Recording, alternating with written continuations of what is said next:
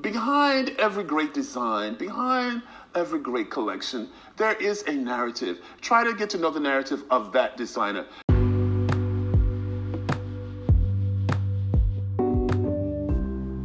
Hello, everyone. Well, welcome back to You Have to Wear Something. And it was all good just a week ago. Well, not really. It hasn't been good since 1619 in America. Not gonna lie, I had like two glasses of wine, so bear with me, but I'm medicating. The helicopters are circling, and it's day six of nationwide protesting. If too many issues go unresolved for so long for the black community, then this is what happens protests, rioting, looting, all of the above. The death of George Floyd, fully filmed on camera for the world to see, was the last straw for many black people and their allies, as cops were allowed to kill another innocent black man for no reason. Apparently, he used a fake $20 bill but that's enough to lose your life. Rather, another scapegoat to legally lynch another black body. Black people were also disproportionately affected by the coronavirus pandemic, dying at alarming rates, losing jobs at alarming rates. And on top of it, police brutality swelled at the backdrop of COVID 19 with social distancing and lack of masks being the new bogus reason cops abuse black and brown communities. Black people, and clearly their allies, have had enough, so we hit the streets. For the last week, protests have been happening in all major cities, beginning in Minnesota, where George Floyd was murdered, and expanding to LA, New York, Atlanta, and just about every major metropolis. White people are finally publicly screaming Black Lives Matter but it should not have taken this long. And protesting in 2020 is not like the protests of the 60s, where it was black people marching for equality and white officers responding violently. Officers are still responding violently today, driving their squad cars into crowds in New York, pepper spraying children in the face, and shooting rubber bullets, which caused an ally, a white man in Houston, to lose an eye. And then you have leadership Trump had the nerve to tweet when the looting starts, the shooting begins, and straight out called black people thugs, and then said MAGA loves the blacks. Please stop saying the blacks. Is it really that hard to say black people?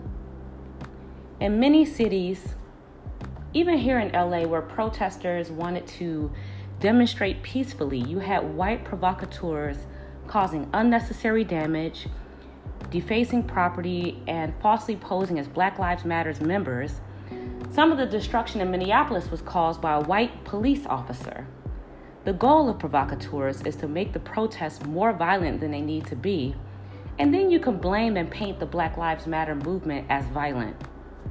Some white men dressed as anarchists and destroyed property, and the media has focused a lot on the looting and violence of the demonstrations totally taking away from the fact that black lives are more important than AutoZone or Starbucks.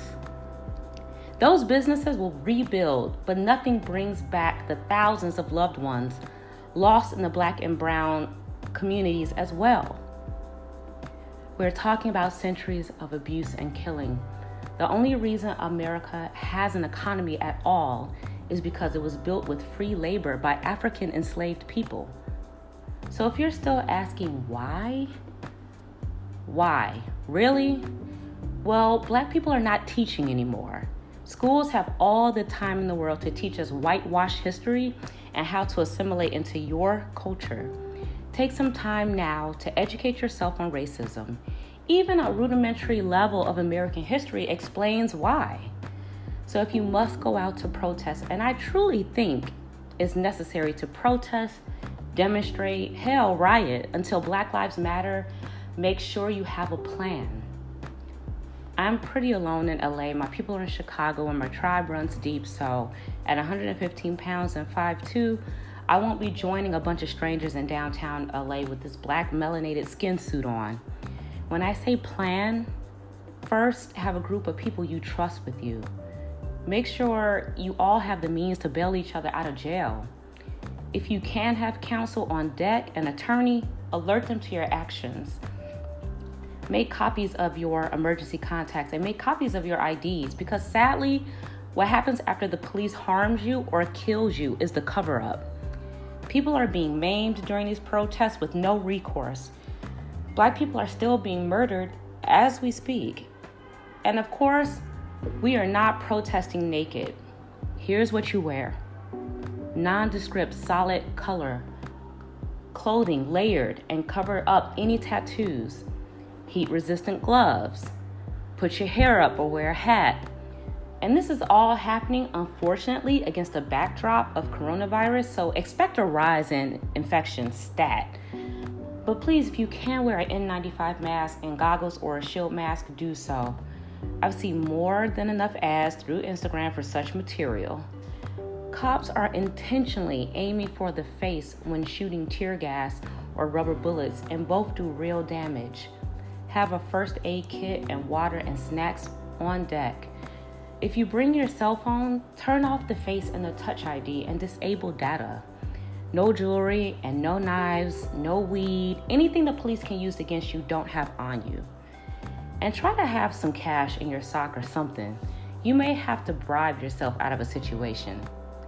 As a black woman, I know why we're out there.